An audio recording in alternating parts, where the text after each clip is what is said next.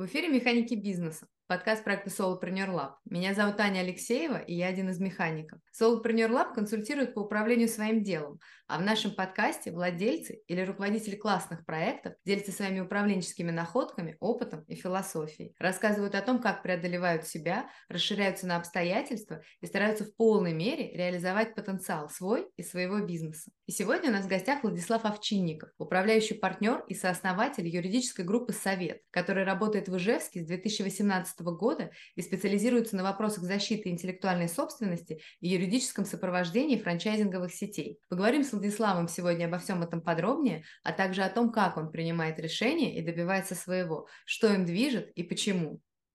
Но прежде чем начать, коротко расскажу вам о том, что этот выпуск мы делаем при поддержке веб-студии Оли Грачева Roundabout Vision, где создаются сайты на тильде. Это могут быть лендинги, корпоративные сайты, спецпроекты, интернет-магазины или онлайн-школы. Управленческий бэкграунд Оли позволяет создавать не просто привлекательный дизайн, а работать со смыслами и тем самым проектировать вызывающие доверие сайты. Переходите по ссылке в описании и оставляйте свою заявку в Roundabout Vision, а мы возвращаемся к нашему гостю. Владислав, здравствуйте. Спасибо огромное, что пришли к нам. Добрый день. Спасибо большое, что пригласили. Прекрасный подкаст. Очень интересно смотреть и еще более интересным опытом будет поучаствовать.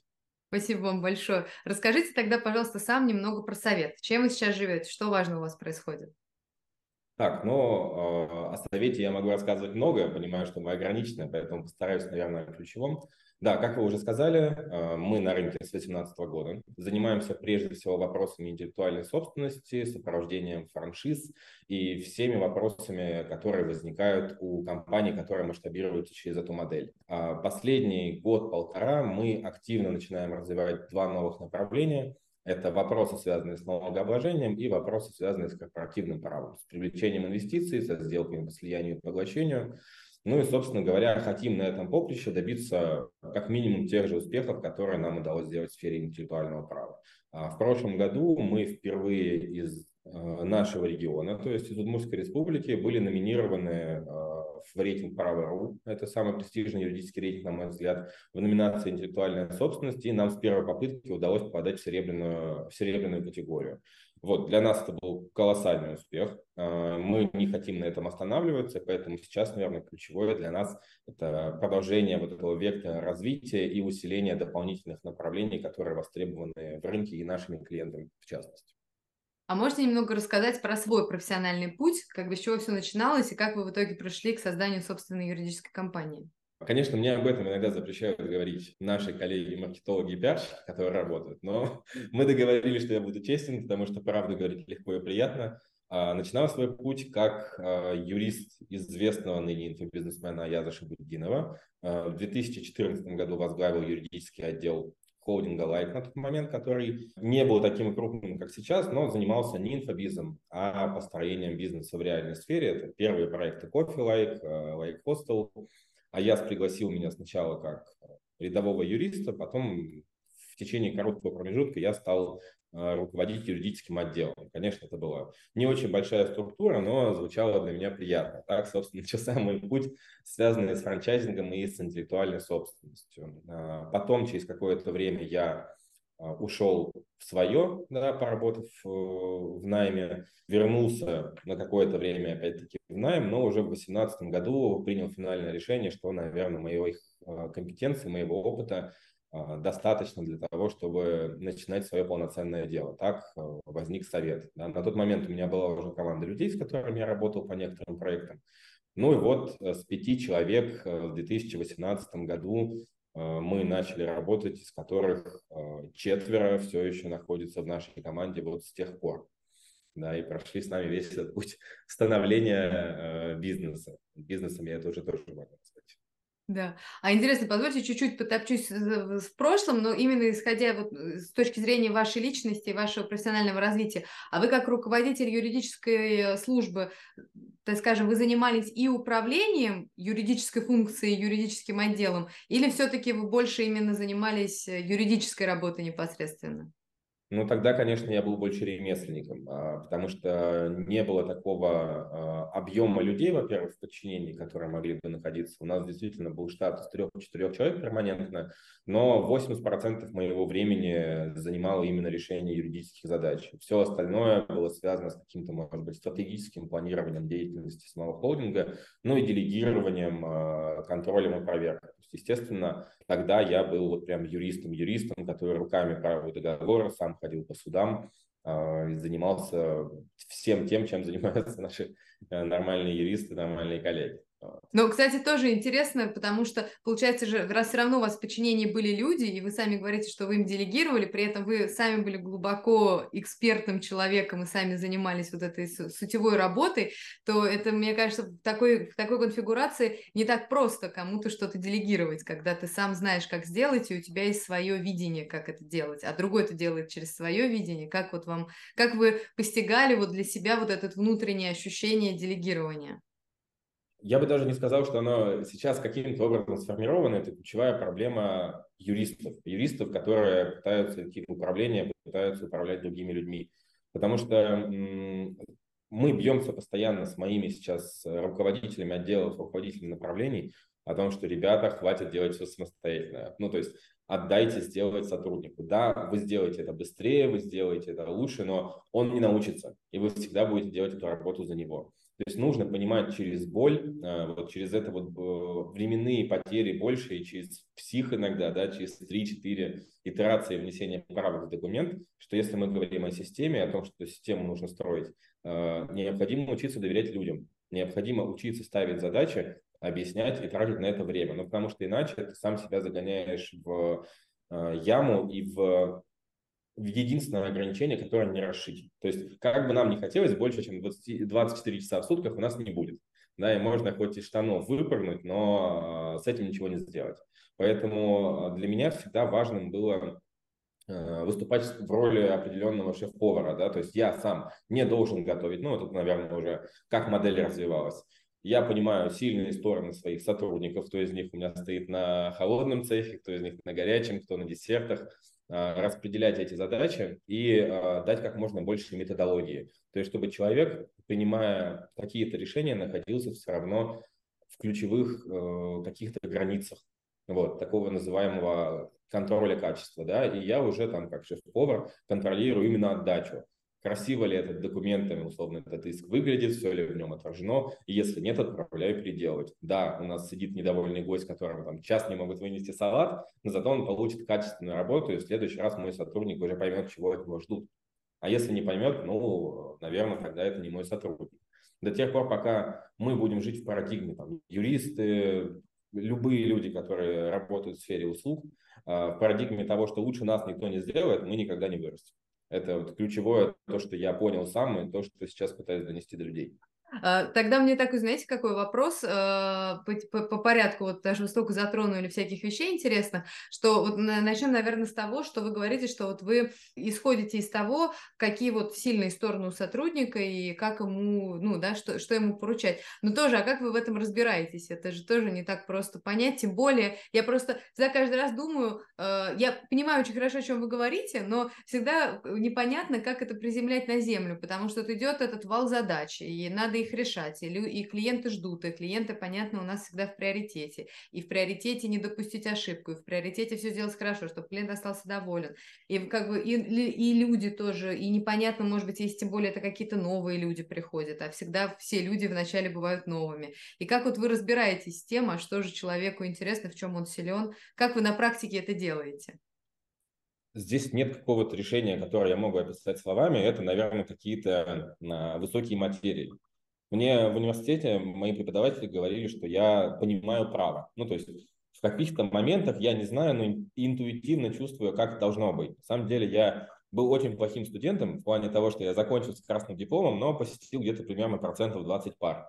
Вот, с этим все время был какой-то определенный диссонанс у нас с преподавателями, но, а, наверное, мне это давалось чуть проще, чем моим однокурсникам, одногруппникам и так далее. И здесь сейчас как будто бы происходит то же самое. Мне интуитивно на каком-то там подсознательном уровне понятно, что у человека будет проще. Понятно, что есть объективные критерии какие-то, что я не могу человека с неуверенностью в себе и с, э, со сложностями в речи отправлять системно ходить в суд, да, просто потому что есть какие-то очевидные стоп-факторы.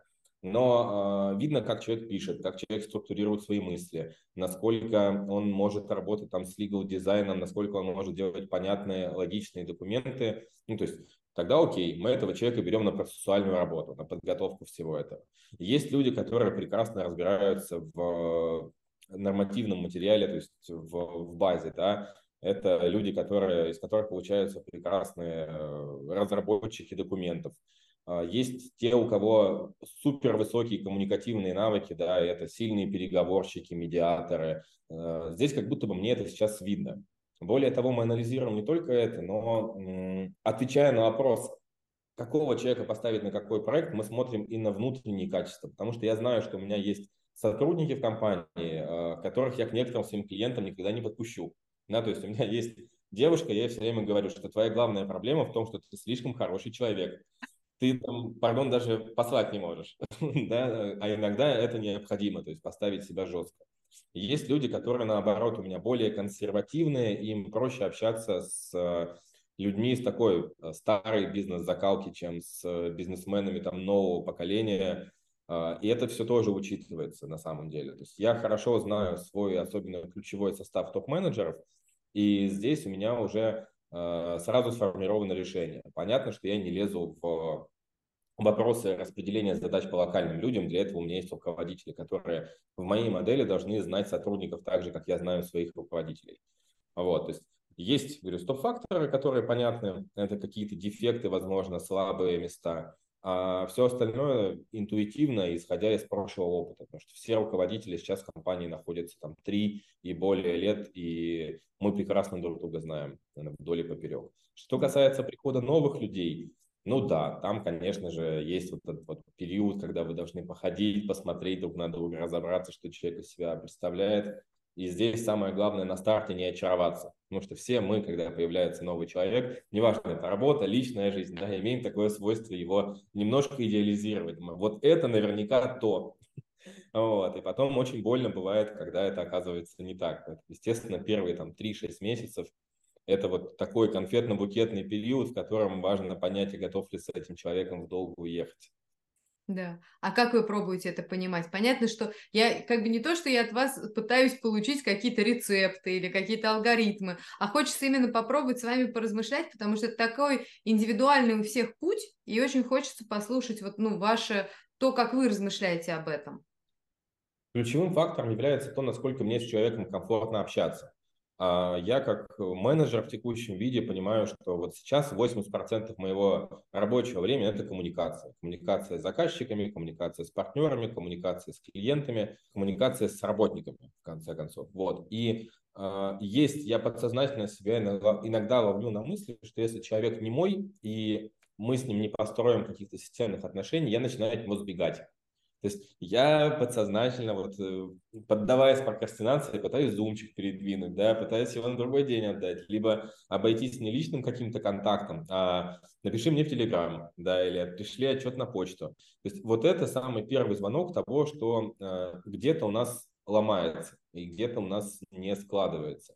Вот, это если говорить не, э, не о рабочих вопросах. Если же мы говорим о э, непосредственно юридических задачах, ну, здесь все-таки мы стремимся к тому, чтобы человека научить.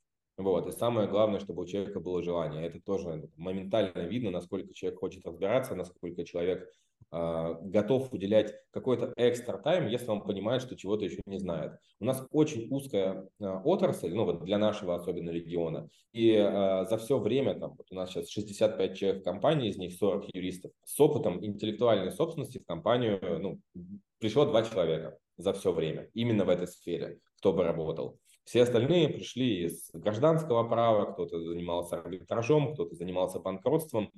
А, мы понимаем, что мы все равно берем на себя курс какого-то там, функцию, точнее, учебного заведения. Я сам, а, когда учился в университете, все, что у меня спрашивали на зачете по интеллектуальному праву, как называется предмет, как фамилия преподавателя. Вот. И был я там ровно один раз на зачете, когда вот эти два ключевых вопроса и смог из э, недосознания достать.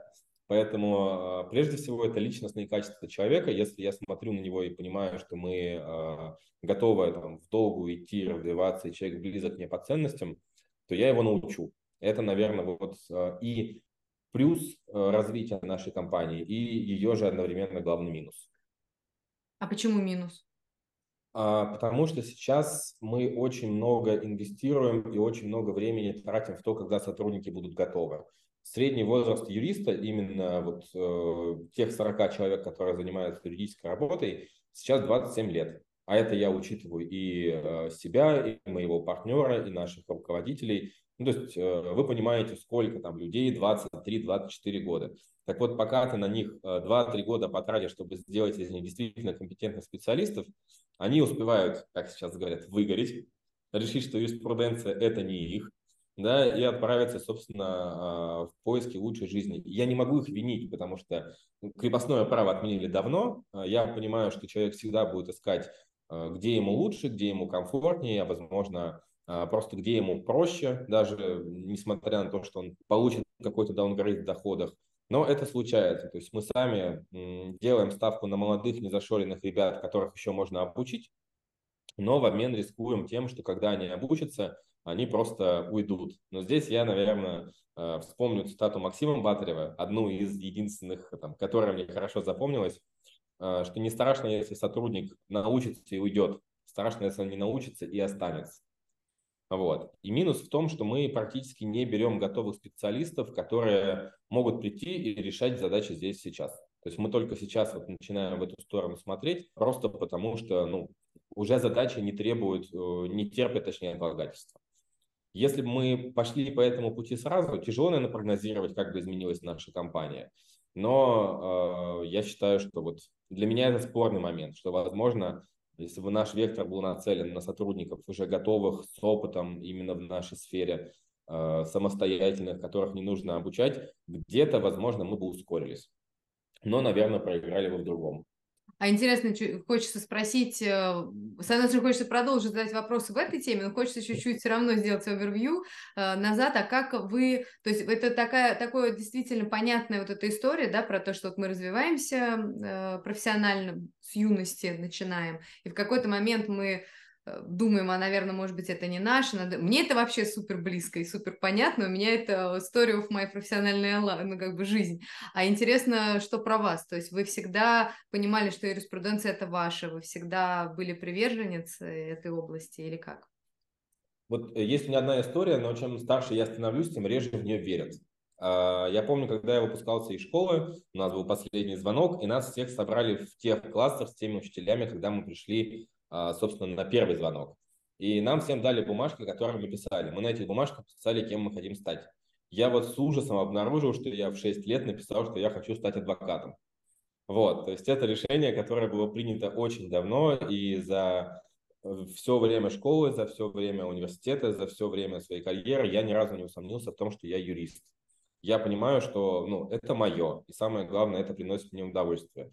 Естественно, бывают моменты, когда ты приходишь и думаешь, Господи, вокруг меня не дебилы, я хочу все это продать, все бросить. Но я думаю, это те минутки рефлексии, которые нужны нам всем. В самый тяжелый путь, э, в самое тяжелое время рефлексии я дополнительно ушел в общепит. У меня есть еще общепитный бизнес, который мы ведем с партнером. Это, э, наверное, было таким самым главным доказательством самому себе, что от любого бизнеса ты периодически устаешь. Но когда бизнес это еще и твое призвание, ты э, получаешь гораздо больше удовольствия, чем когда бизнес для тебя это только история про деньги. Поэтому э, с юриспруденцией мы созданы друг для друга, и я надеюсь, что она такого же мнения, что это взаимная любовь. Да. А любопытно очень. Тогда хочется дальше вернуться к э, разговору про ваших сотрудников и про то, как вы это все выстраиваете и себя пропускаете через это все. А, то вот получается интересный такой момент, что как вы пробуете, опять же, тоже это не попытка от вас взять золотое правило или какое-то готовое решение или супер понятный алгоритм, просто попытка вместе порассуждать об этом. Как вы пробуете находить вот этот баланс между тем, что э, ошибки допустимы и без ошибок не будет развития и вообще движения, мышления, это невозможно. А, а с другой стороны, понимание, что вот тут уже ошибки переходят в такую грань, и надо с человеком расставаться, ну, условно, вот если очень грубо говорить. Вот тут у нас есть, на самом деле, золотое правило, приверженцами которого мы все время являемся. То есть ошибки бывают действительно у всех, от них не застрахован никто. И есть две вещи, которые мы обязательно делаем, если там что-то случилось, что-то пошло не так. Первое, даже до проведения и анализа причин, что произошло, мы должны это исправить.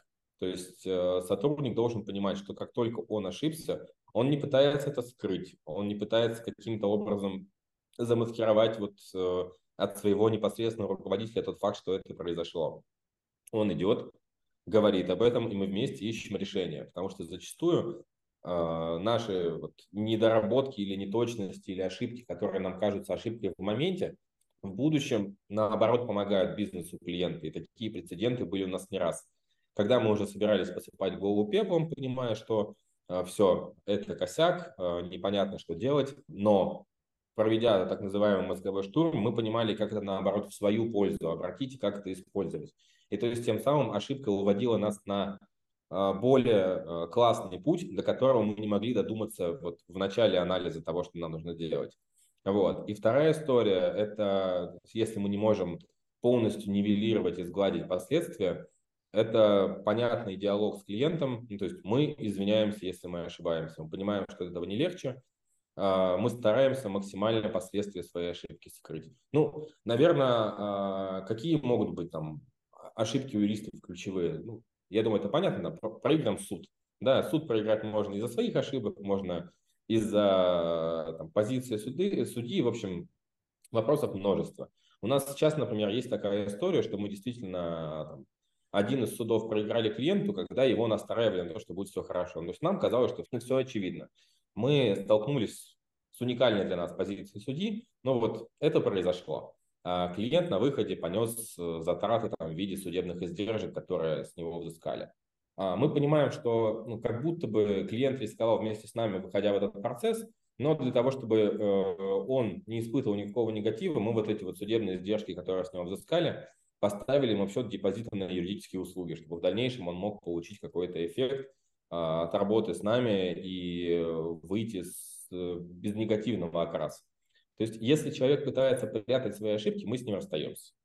Вот это главное правило, что все должны понимать, что мы там не орем, не караем, не лишаем премии. То есть самая главная задача – разобраться.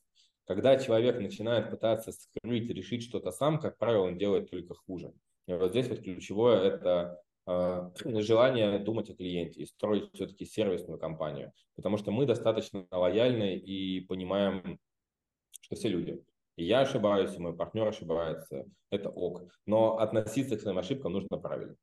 А можете раскрыть чуть-чуть, что имеется в виду, что э, если вот он э, не, не скрывает, а вот как-то сам пытается решить, то есть вроде кажется же, что наоборот э, круто, если человек вот обнаружил свою ошибку и сам разобрался с ней, что с ней сделать. Ну, то есть не стал раздувать из нее вот проблему, а просто нашел выход и решил этот вопрос, ну, то есть э, каким-то образом. Но явно вы что-то другое имели в виду. Можете рассказать, что вы имели в виду?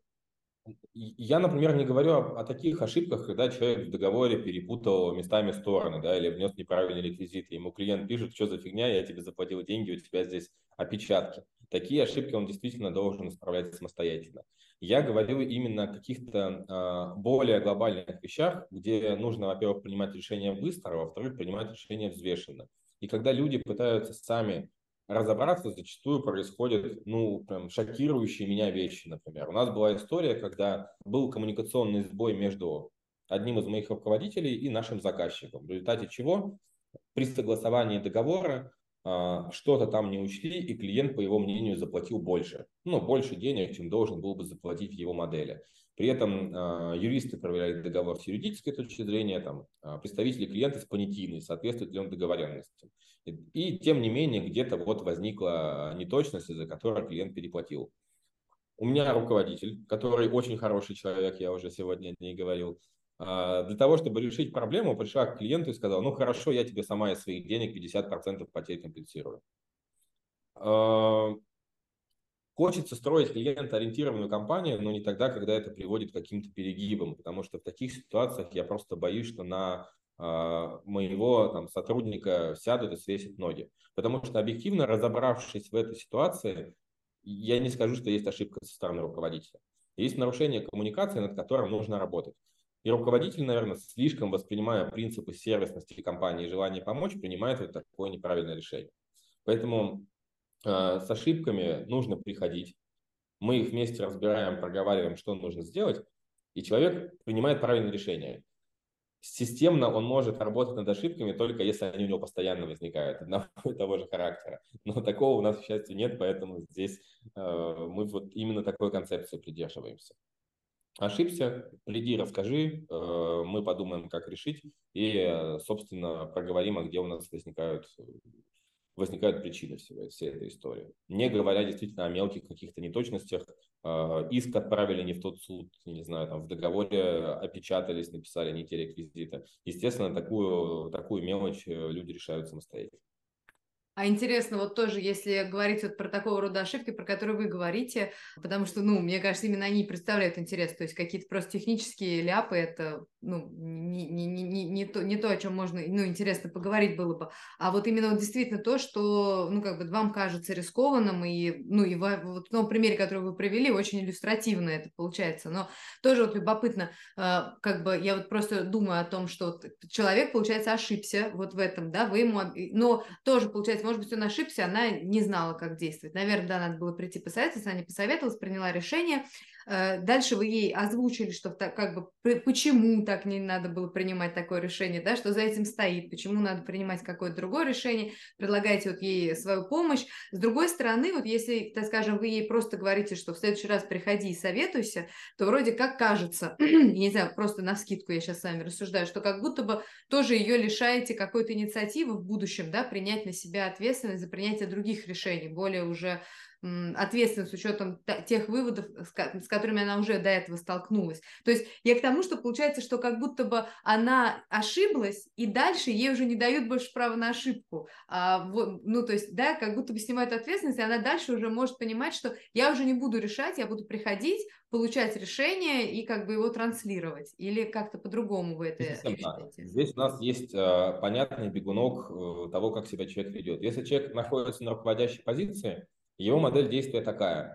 А, ошибся, предложил решение, пришел с предложением, тебе сказали, ок, делаем, либо скорректировали, ну, то есть иди думай еще, да, либо давай подумаем вместе. То есть человек все равно на руководящей позиции останется в своем праве предлагать, и в любом случае мы от, ним, от его предложения будем отталкиваться.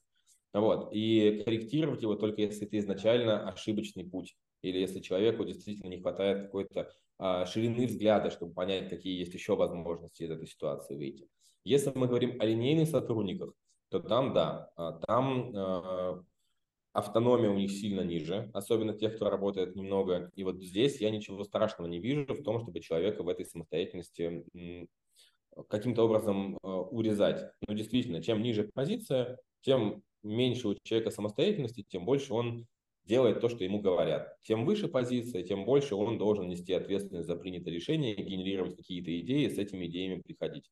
Но тем не менее, даже вот на уровне руководителей случаются истории, когда э, люди не очень правильно выходят из каких-то стрессовых конфликтных ситуаций. Поэтому здесь мы все-таки настраиваем людей на то, что, по крайней мере, пока у них не сформируется правильная модель поведенческого действия, до тех пор, пока человек там 10 раз не придет подряд с правильным решением, которое нужно будет корректировать, ну, столько не ошибаются, почему, я очень надеюсь. Вот. Именно в формате ты предложил, тебя либо скорректировали, либо, э, либо приняли.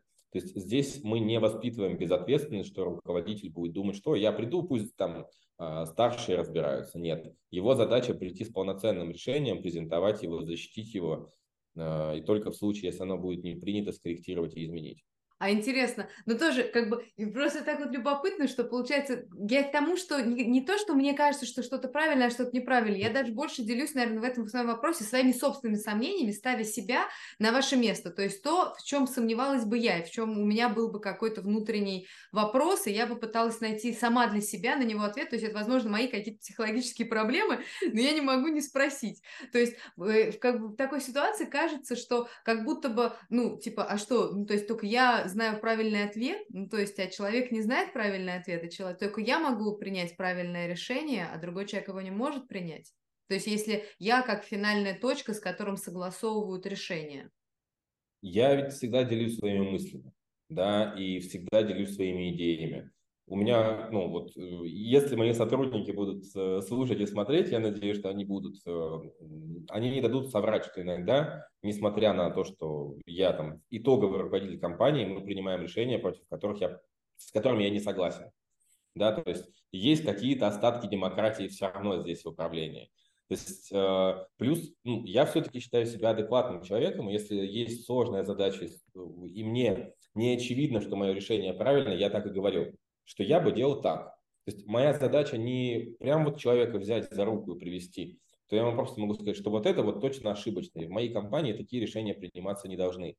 Вот то решение, которое я привел в пример, оно э, ошибочно э, даже не с точки зрения того, что клиенту там дали денег, а то, что юрист дал денег, руководитель дал денег. Это компания, это мой функционал нести ответственность за там, действия моих сотрудников в конечном итоге.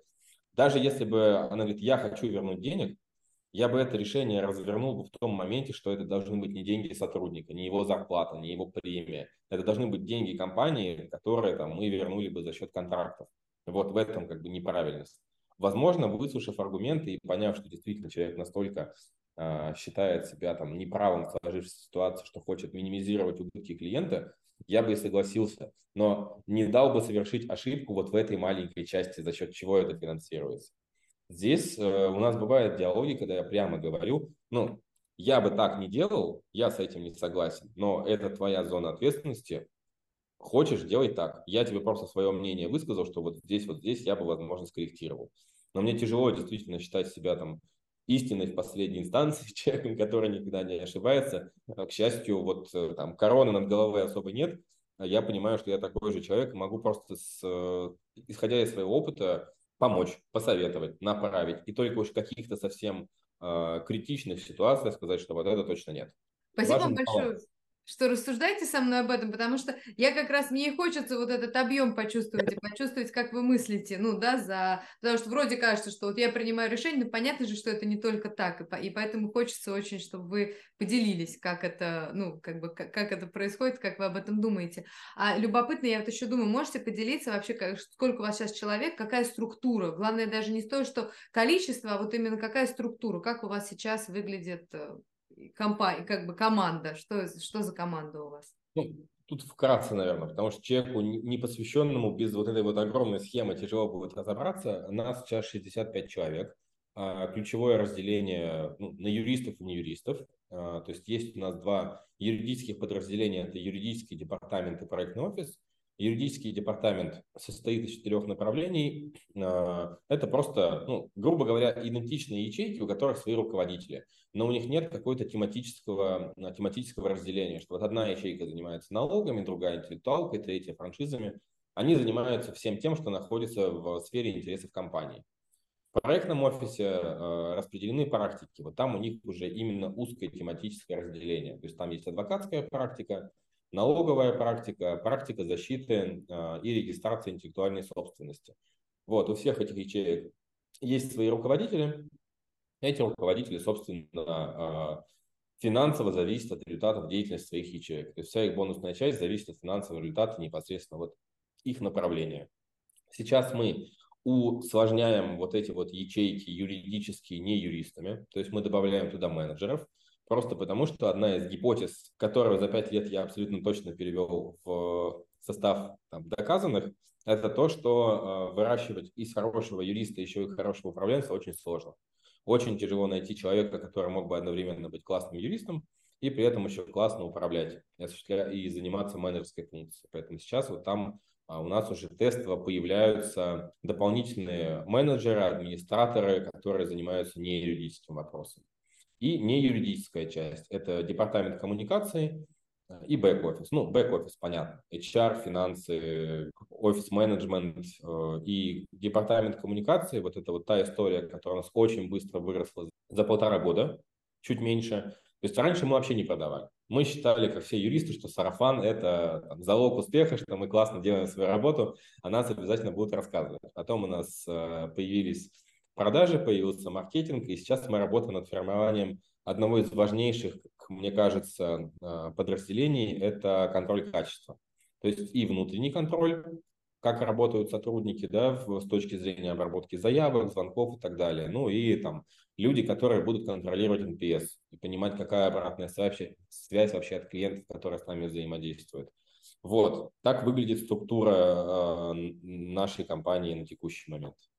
А любопытно, вот в юридическом, получается, в проектной части, то есть вот есть направление, есть руководитель, и при этом к руководителю вы еще добавляете менеджера с администратором или нет?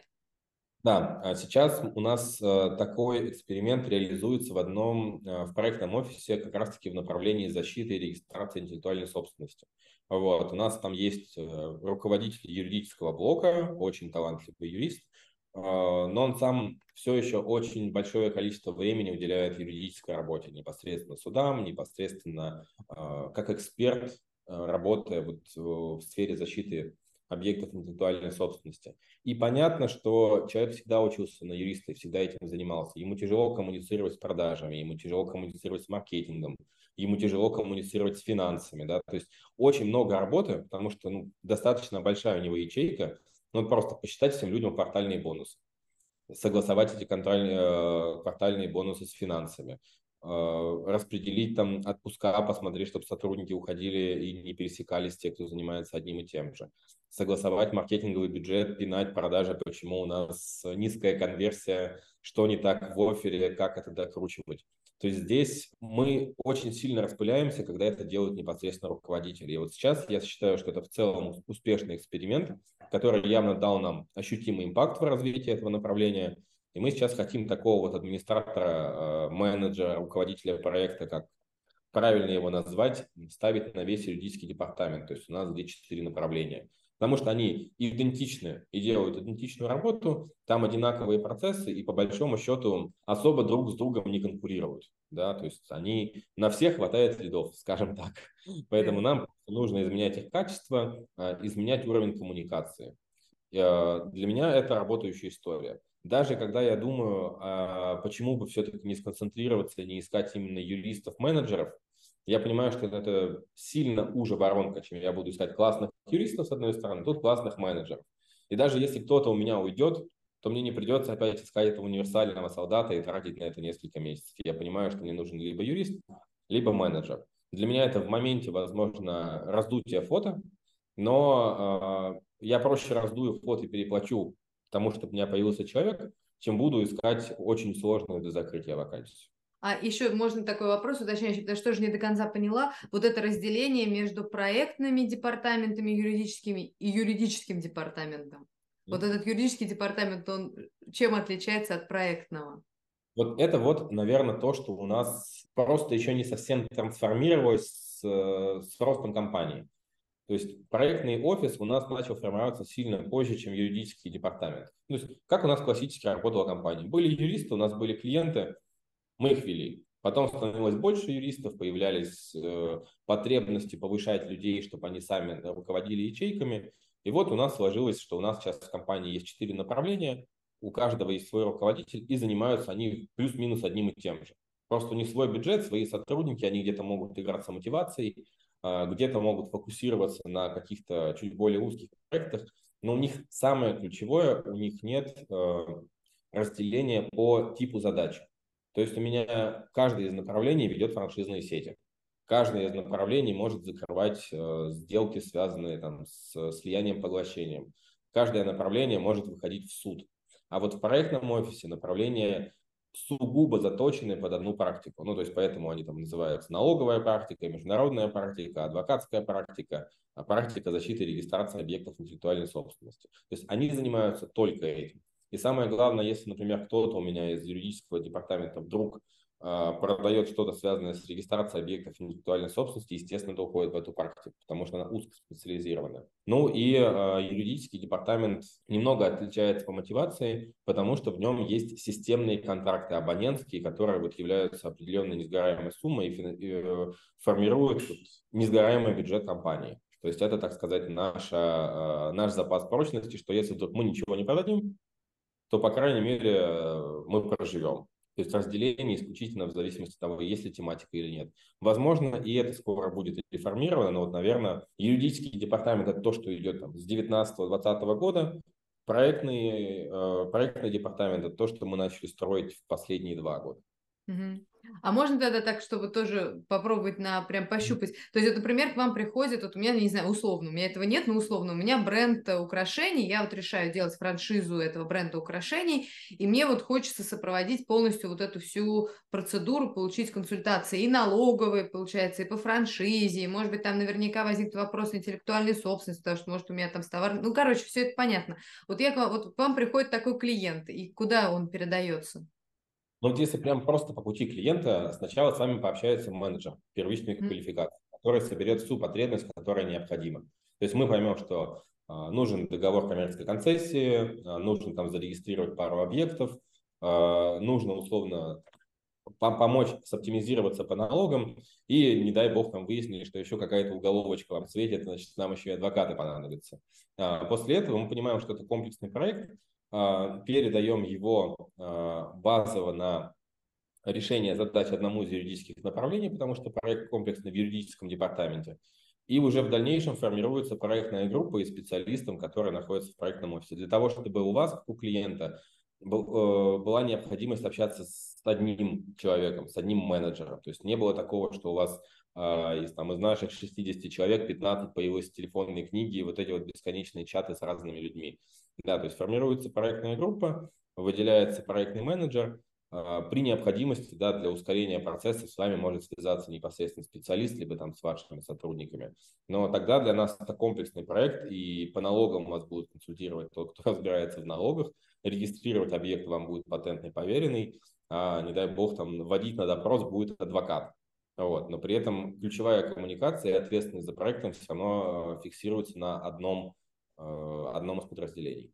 Да, поняла. Все, вообще нет вопросов, все поняла. А скажите, я как бы слушая ваши вот ответы на вопрос, я вот о чем думала, что э, интересно, как вы сам, да скажем, как вы развивались вместе с вашим бизнесом. Потому что я подумала, в какой момент я об этом подумала. Вы когда говорили про фот проектного, про проектных направлений, я подумала, что ведь вы, ну, то есть вы так говорили, что понятно, что у вас отстроена вот эта система планирования денег. И понятно, что та система, которая сейчас, она соответствует тому объему, который сейчас, той структуре, которая соответствует сейчас, но она не была такая с нуля. И вы как бы шли этот путь и развитие, с одной, как бы, с одной стороны, денежных потоков, как бы распределения вообще и планирования, с другой стороны, вообще все системы того, как вот, ну, как бы, даже не системы, а структуры, что ли, даже не видение того, вот, что у вас сейчас представляет вот это ваше детище. Можете поделиться, как вот вы проходили этот путь, то есть как вот вы внутренне вместе с компанией расширялись?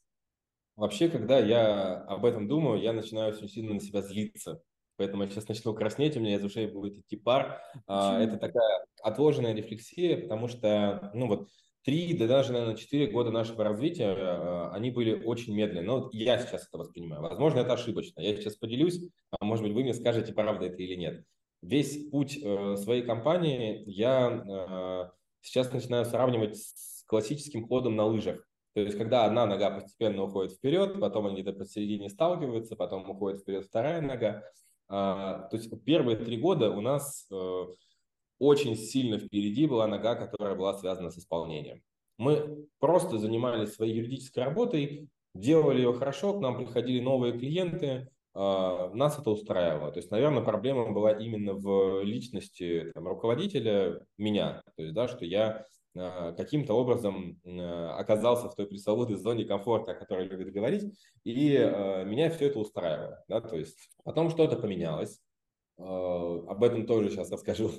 И у нас начала подтягиваться вторая нога. То есть у нас начали появляться продажи, мы начали продавать, мы начали заниматься маркетингом, мы начали понимать, что для того, чтобы на таком консервативном рынке, как юридически, стать кем-то, ну, то есть не остаться первыми парнями на деревне, да, то есть класс.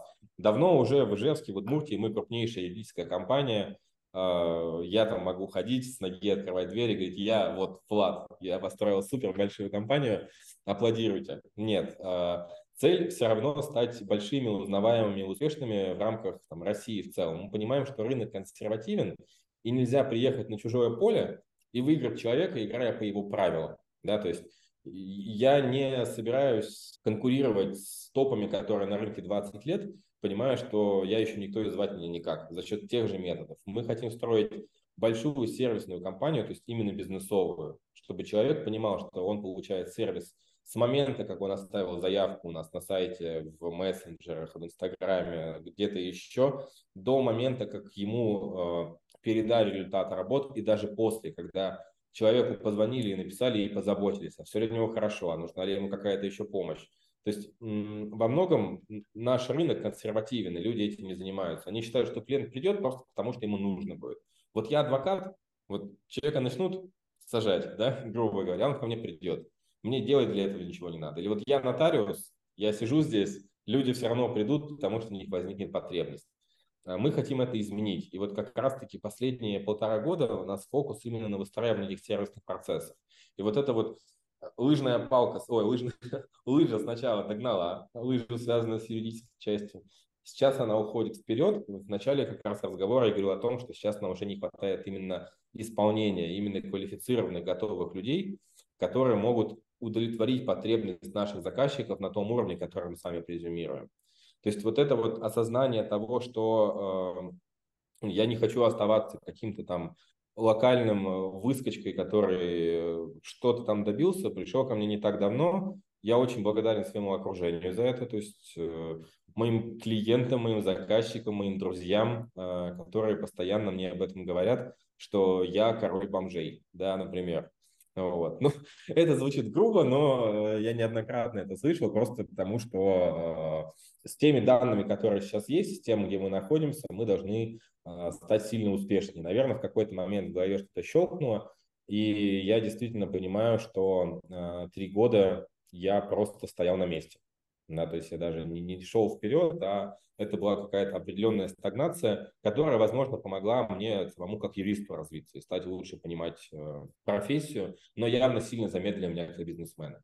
И именно вот то разделение, которое мы сейчас проговорили по поводу руководителя юридического и руководителя проекта, это как раз э, то, что я вынес из этой истории. Я очень долго ждал, когда я из юриста стану еще и менеджером, когда я стану управленцем, когда я стану бизнесменом. Сейчас я не хочу этого ждать.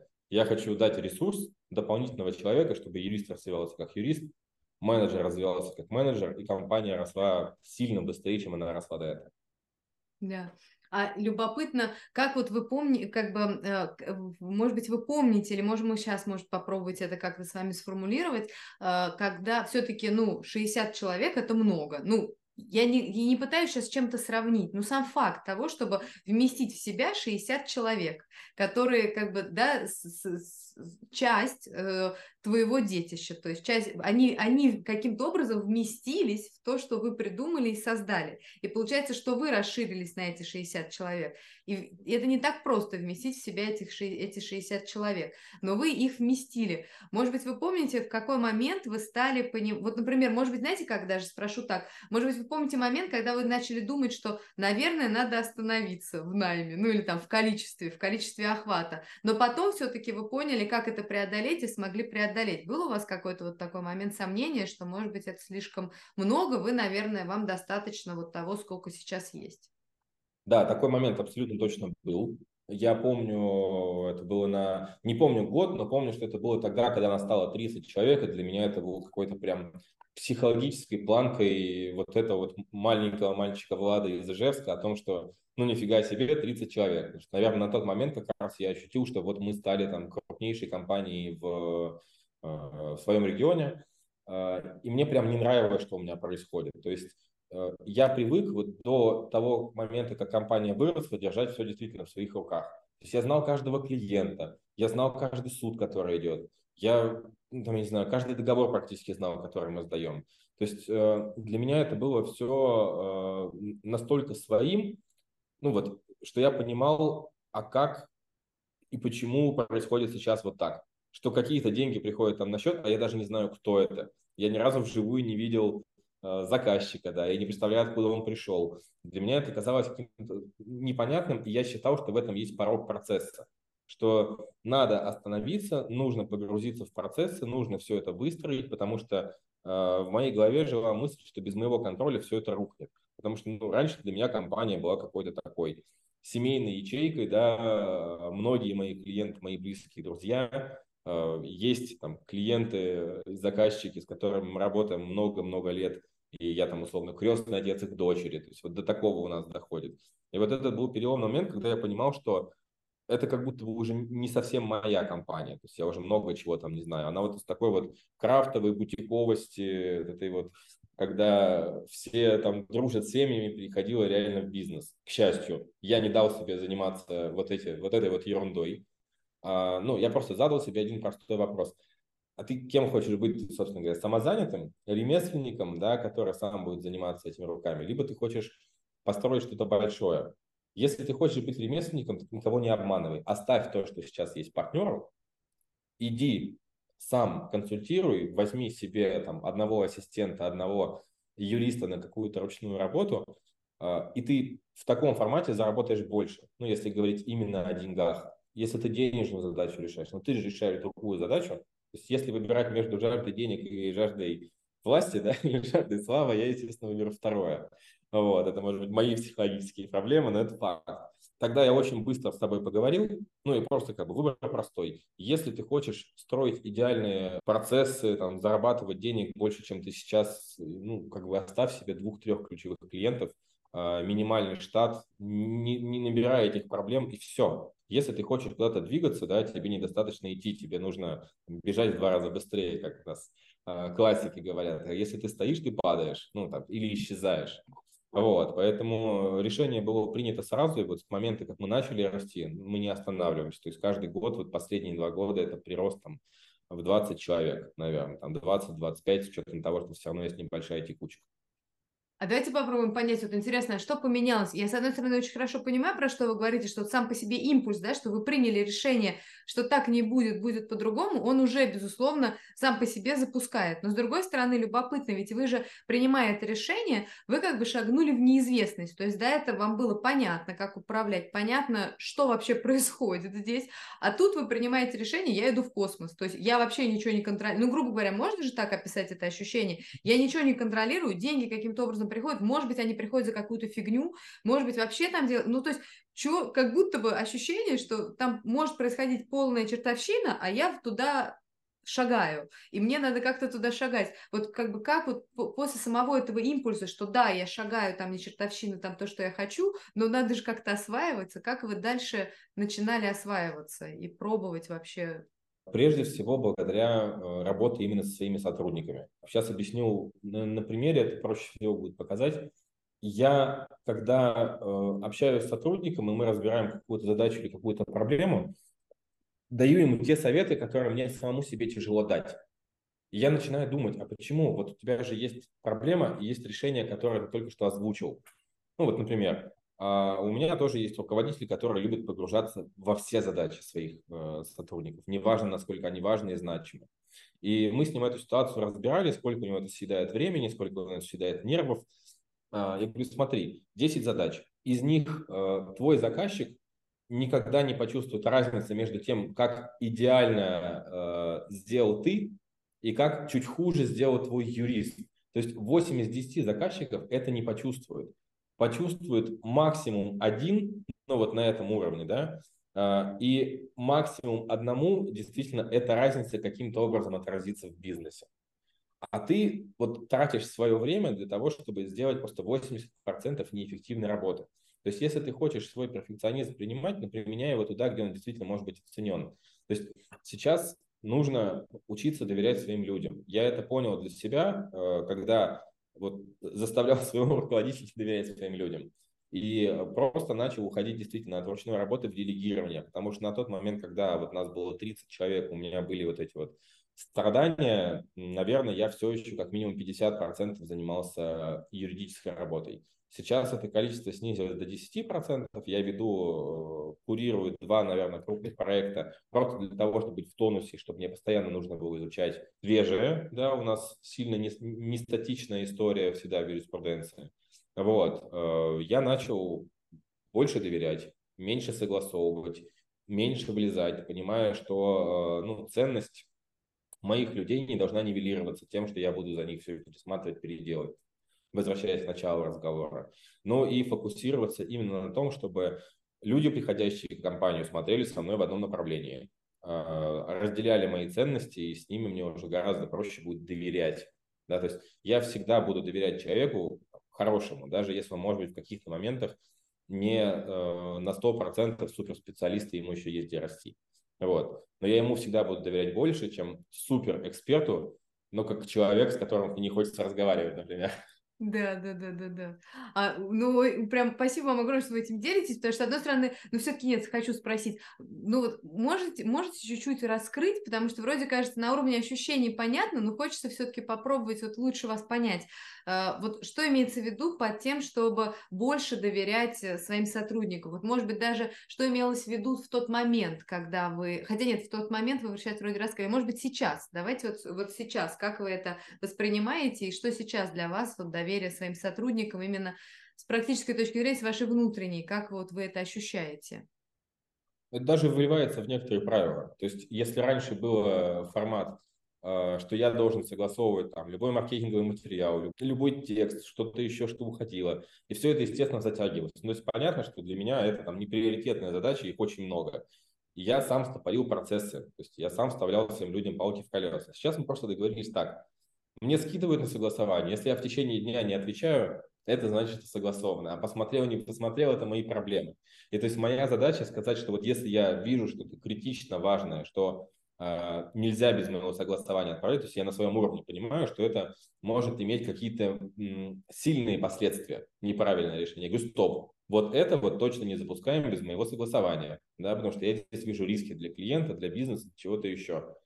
Если я понимаю, что это не так важно, и просто начинаю вот своей вкусовщиной докапываться к формулировкам, а я раньше так делал, я все это торможу. Но ведь все люди разные. Если и, и вот тоже мы об этом уже говорили, я не считаю себя истиной в последней инстанции. И то, что, например, а, мне нравится, может не понравиться моему потребителю, моему клиенту. Вот. Ему, наоборот, может понравиться тот первый текст, который сделал маркетинг. Я приду, скажу, вы написали для каких-то школьников, кто это вообще будет читать и смотреть. А моим клиентам, э, они прочитают мое и скажут, господи, что за зануда это писал, кому это вообще надо. С этой мыслью я смирился, и, и э, мы просто изменили порядок согласования. Раньше, пока я не согласовал, не запускается. Сейчас, если я не согласовал в течение дня, считается, что согласовано. Это очень много вещей ускорило. И честно, ну, после того, как я пару раз не вмешивался и ничего не разрушилось, ничего не рухнуло, я понял, что я могу доверять. Я вот в отпуск впервые съездил на две недели, так что меня не было в стране, э, ну, впервые за 20 лет, то есть, наверное, в, течение там, пяти лет своей карьеры я боялся, что вот если я такой умный, прекрасный уеду, то все разрушится. И нужно постоянно создавать себе подтверждающий фактор того, что ну нет. Ты взял адекватных людей, потратил время на их обучение, ты понимаешь, что этим людям можешь доверять. зачем ты каждый раз им демонстрируешь свое недоверие?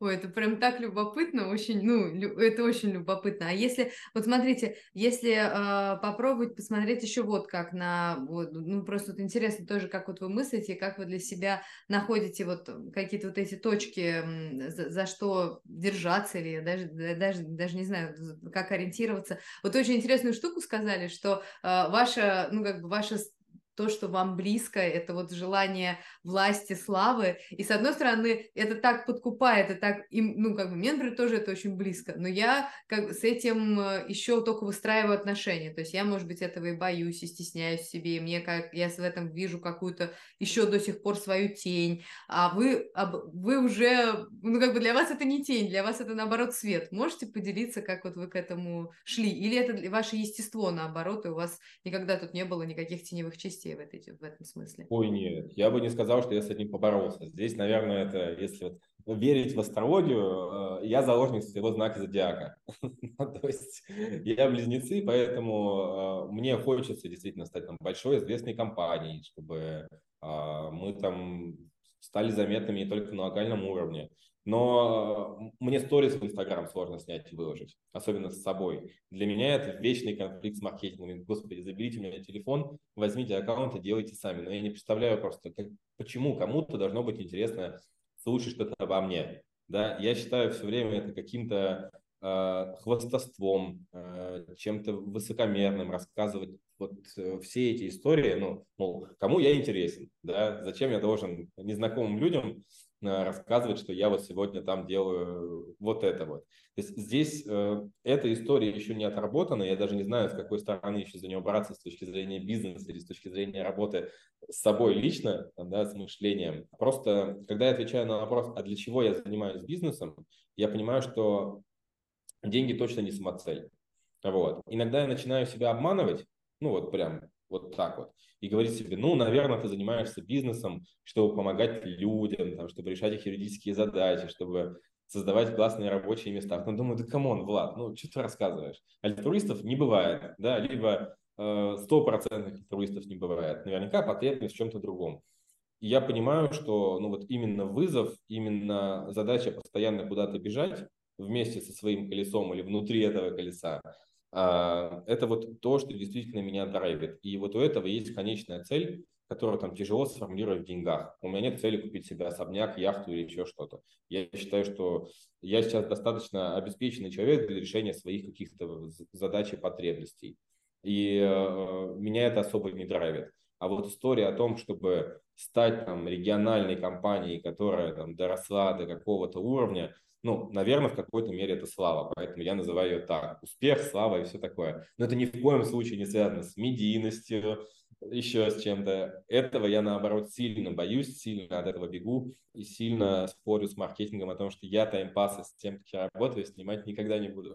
А интересно, позвольте, можно еще чуть-чуть, пожалуйста, потому что вы так искренне отвечаете на все, я как бы получаю тоже инсайты от того, что вы говорите, и мне хочется еще чуть-чуть вас поспрашивать. Можно тоже чуть-чуть вот в эту степь, но мне кажется, это такие, на самом деле, переплетающиеся темы, и что это тоже э, и есть, на самом деле, одна из сторон управления. И я, правда, ну, как бы я искренне так считаю, поэтому мне кажется, что это абсолютно уместно. Вот, и если вам, вы готовы чуть-чуть еще продолжить, то мне бы очень хотелось спросить, потому что я вот думаю о том, что э, мы по мере того, так скажем, как мы становимся мощнее, больше, расширяемся, понятно, что все относительно, нам всегда есть с кем сравнить, кто больше и прочее. Но если не сравнивать, а просто вот идти по своему вот этому пути э, расширения, и да, какого-то этого развития, то получается, такой есть как бы, я где-то услышала такую мысль, и мне она показалась очень правильной, но я еще ее, мне кажется, как будто бы сама не до конца прожила, или, может быть, не до конца решаюсь еще прямо на нее посмотреть. Но интересно, что вы об этом думаете, что мы по мере того, как мы расширяемся, и что наш бизнес расширяется, когда наш бизнес расширяется, и мы же расширяемся, вот мы с вами как раз об этом сейчас говорили, что мы все больше встречаемся сами с собой. И нам на самом деле страшно расширяться, потому что мы встречаемся все ближе сами с собой в этом процессе, и не, нам тяжело себя выдержать. Если я, как бы, потому что мне тяжеловато выражать эти мысли, но если вдруг вы понимаете, что я имею в виду, можете, пожалуйста, поделиться своими ощущениями, то есть как вы себя пробуете самим, как вы себя выдерживаете встречаетесь, пытаетесь встретиться с самим собой и посмотреть на себя. Я здесь, наверное, через другой немного скажу. Э, вот, задав, ну, вот, тот вопрос, который я себе постоянно задаю, а для чего мне это все, вот, э, который до этого давал ответ, хочу ли я быть тем человеком, тому пути, к которому я сейчас приближаюсь, я еще тоже на него не ответил. Но э, я могу сказать, что, э, что я делаю с собой для того, чтобы постоянно оставаться в своем колесе и постоянно э, продолжать развиваться. У меня, вот, видимо, это как раз-таки проблема э, отсутствия встречи и знакомства с самим собой. Э, это проблема отсутствия положительной мотивации. То есть я не могу с собой договориться о том, что вот я хочу там, зарабатывать столько денег, потому что вот у меня есть такая цель, потому что я после этого смогу стать счастливее, стать э, лучше как человек, больше внимания уделять там семье или еще чему-то. Э, я понимаю, что пока я до этого не дорос, ну там ментально, морально, еще что-то. И для того, чтобы не останавливать э, вот, движение в бизнесе, когда есть определенный внутренний моральный диссонанс, я постоянно загоняю себя в финансовую яму. Ну, то есть финансовую яму с точки зрения бизнеса. То есть для меня лучший стимул – это обязательство перед кем-то. Ну, то есть желание там в следующий раз летать на Мальдивы бизнес-классе у меня не такое острое, как желание сохранить свою репутацию и отдать э, вовремя там денег, которые я занял на какой-то новый проект. Я понимаю, что это ущербная позиция. Ну, Честно, да, вот так вот. У многих моих знакомых она есть, но она неправильная. Это как раз-таки от отсутствия гармонии и от отсутствия того, что ты э, нашел себя настоящего и понимаешь, что ты в действительности хочешь, кем ты в действительности хочешь стать, как ты себя видишь там через 10 лет. У меня ответов на эти вопросы нет. Единственное, я понимаю, что если я не буду идти, я к нему не приду.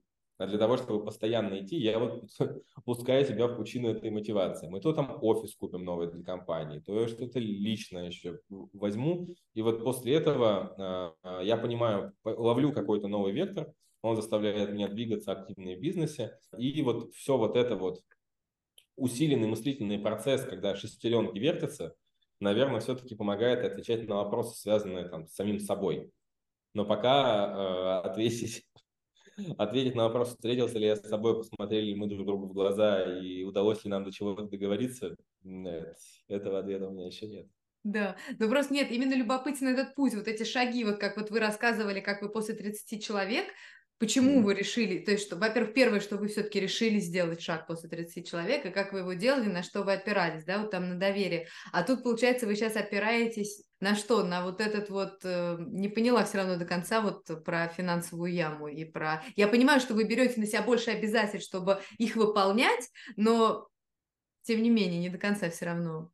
Как, ну, как вот даже возвращаясь к этой ситуации про 30 человек я задал себе вопрос, ну, как бы, а, что я хочу. Я понял, что я не хочу становиться там юристом-одиночкой, который будет зарабатывать больше, чем сейчас.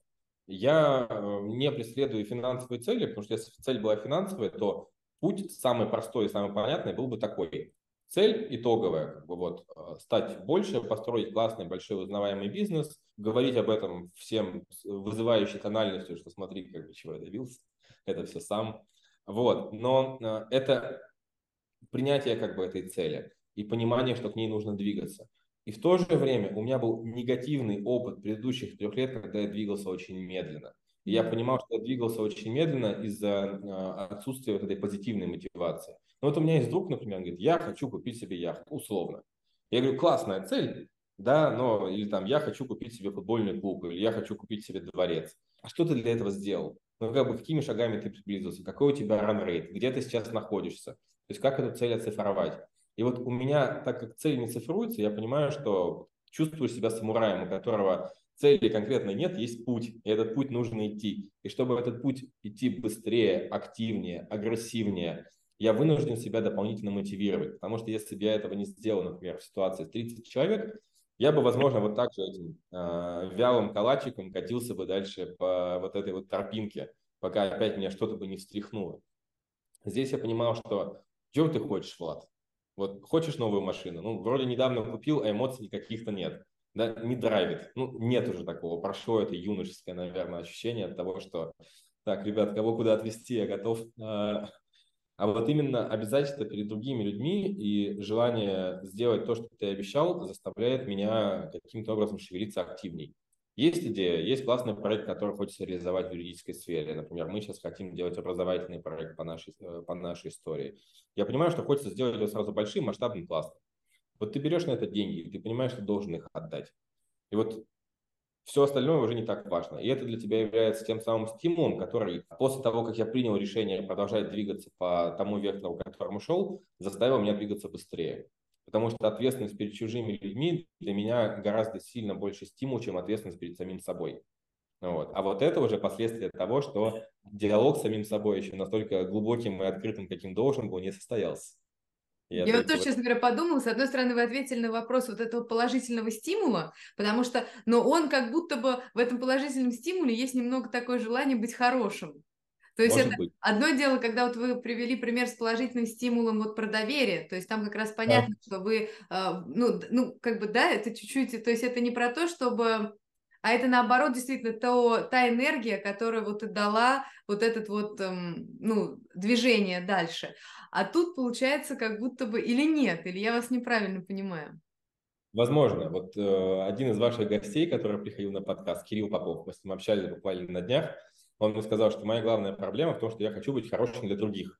И, возможно, как бы вот этот негативный стимул от этого. Мы с ним в том числе разбирали мою э, неготовность показывать себя как собственника бизнеса, как предпринимателя, как юриста медийно. Ну, потому что я там боюсь показаться глупым, нечестным, неискренним, да, неинтересным. Или людям... жестким. Или и жестким. требовательным. Вот, но мне говорят, что э, людям некогда думать о других людях. Они думают только о себе. А ты думаешь уже сразу, даже еще не выйдешь, что о тебе могут подумать не так, как ты это заложил, не так, как ты хочешь это донести. Да всем вообще пофиг. Ну, к сожалению, да, как бы сейчас. Я с ним абсолютно согласен. Может быть, вот и, и в этом есть проблема. Так или иначе, я считаю, что вот э, этот как раз-таки клубок противоречий, он является определенным резонансом, который заставляет тебя двигаться. Потому что, возможно, человек полностью гармоничный, полностью удовлетворенный, полностью счастливый, э, у которого нет каких-то детских комплексов и обид, коих у меня как бы тоже навалом, это глупо отрицать. Он не будет стремиться что-то кому-то доказывать, да, доказывать что-то там учителям школьным, которые в тебя не верили или еще в кого-то. Ну, то есть, наверное, э, там, гармония будет достигнута тогда, когда я смогу просто сесть на берегу, достать удочку и сказать, ну, я SEO, это, я не SEO, я собственник, у меня есть SEO, вот мне на карту падает дивиденды раз в три месяца, мне все хватает. Да. Вот. Или наоборот, гармония как раз вот в этом вашем пути, который вы идете.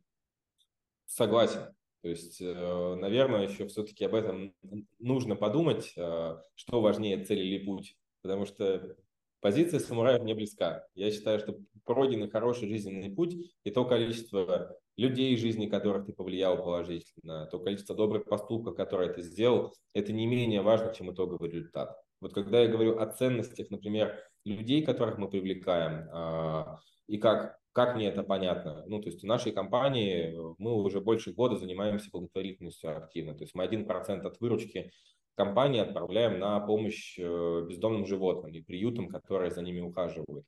У нас есть отдельный чат, и сейчас у нас есть прям специальное направление, которое так и называется «Социальные проекты нашей компании». И меня не было в, в Ижевске, у нас есть этот чат, и ребята самоорганизовались, и просто там 10-15 человек из компании в выходной день с утра поехали в приют. К животным поиграть, привезти корм, помочь руками. А, такие же вылазки проходят в социальные столовые, да, где люди кормят людей, которые Э, находятся в тяжелой жизненной ситуации, выезды э, вместе с детьми с ментальными нарушениями. Их никто не заставляет, их никто не стимулирует, за это нет никаких-то премий, бонусов. Но там люди несут вещи, люди там, дают деньги, несмотря на то, что деньги дает и компания. Это понимание того, что ну вот э, наш бизнес социально ориентирован, и мне просто хочется, чтобы меня окружали там добрые, хорошие люди, и я мог со своей стороны помогать им получать достойную зарплату и ходить на работу с улыбкой. Потому что я помню, когда я работал в найме, иногда это было, господи, понедельник. Вот я бы сейчас сидел и переживал о том, что воскресенье заканчивается, нужно ложиться спать и с утра идти на нелюбимую работу. Я надеюсь, что э, у нас на работу люди приходят, понимая, что они будут в компании там, друзей, единомышленников, э, тех, с кем приятно находиться. И за это им еще заплатят. Ну, крутая тема. Вот, да. вот это вот тот самый путь, да. который делать. Да, круто. С вами, конечно, я думаю, очень интересно работать и клиентам, и вашим сотрудникам. Ну, правда, искренне, мне так кажется. И отдельно спасибо вам большое за вашу искренность, за то, что вы э, смело так отвечаете на вот эти мои вопросы. Мне, правда, это очень интересно. Я сама ищу на них ответы, и слушая вас, я, ну, как бы для себя тоже о чем-то думаю и, ну, как-то пытаюсь в чем-то сориентироваться. Это очень, очень ценно. Спасибо вам огромнейшее просто за то, что вы так откликаетесь на это. Спасибо за классные вопросы, за приятную компанию. Всегда, всегда рад. Готов пообщаться, рассказать, может быть, еще о чем-то, если будет возможность. Спасибо вам большое. Но мне хочется сразу задать у нас традиционный заключительный вопрос. Я его очень люблю. В чем сила совет? В том, что мы заботимся о своих клиентах, и нам не все равно. Самое ключевое в том, что нам не все равно. Я никогда не потерплю в своей компании, мои руководители не потерпят в своей компании безразличного человека. Есть очень хорошая фраза о том, что нельзя бояться своих врагов. Максимум, что они могут сделать, это убить тебя. Нельзя бояться своих друзей, ведь максимум, что они могут сделать, это предать тебя. Нужно бояться людей безразличных, потому что с их молчаливого согласия совершаются все убийства и предательства в мире. Так вот, э, единственное, что я никогда не смогу простить своему сотруднику, это если ему будет все равно на клиента. Он не будет о нем заботиться и не будет проявлять заинтересованность в том, чтобы решить его проблему. Мы, да, коммерческая организация, которая зарабатывает деньги, но если при этом мы будем делать хуже или безразлично относиться, ну, наверное, мы очень быстро закончимся. Закончимся как люди, как специалисты, как эксперты и как компания на что-то претендует. Я считаю, что вот э, в этом наша сила, и она должна нам помочь. Класс. Спасибо вам большое. С вами было очень-очень интересно. И я желаю вам, конечно же, достичь всех целей и стать лидером юридического рынка в области франчайзинга, интеллектуальной собственности. Очень это будет круто. Спасибо большое. Надеюсь, так и случится. Вот у нас даже есть мерч специально посвященный тому, что мы попали в рейтинг. Очень хочется Класс. в этом году линейку расширить. Класс. Спасибо за вопрос. А слушателям и зрителям нашего подкаста спасибо за то, что вы были с нами. Оставляйте свои впечатления от этого разговора в комментариях к этому выпуску. Нам все интересно и важно. И если вам нравится наш подкаст, делитесь любимыми выпусками, ставьте нам оценки, лайки, звездочки, подписывайтесь на наш канал на той площадке, где вы его смотрите или слушаете. Ну а если вам нужна консультация по управлению своим делом, пишите на e-mail, который есть в самом конце описания этого выпуска. До встречи!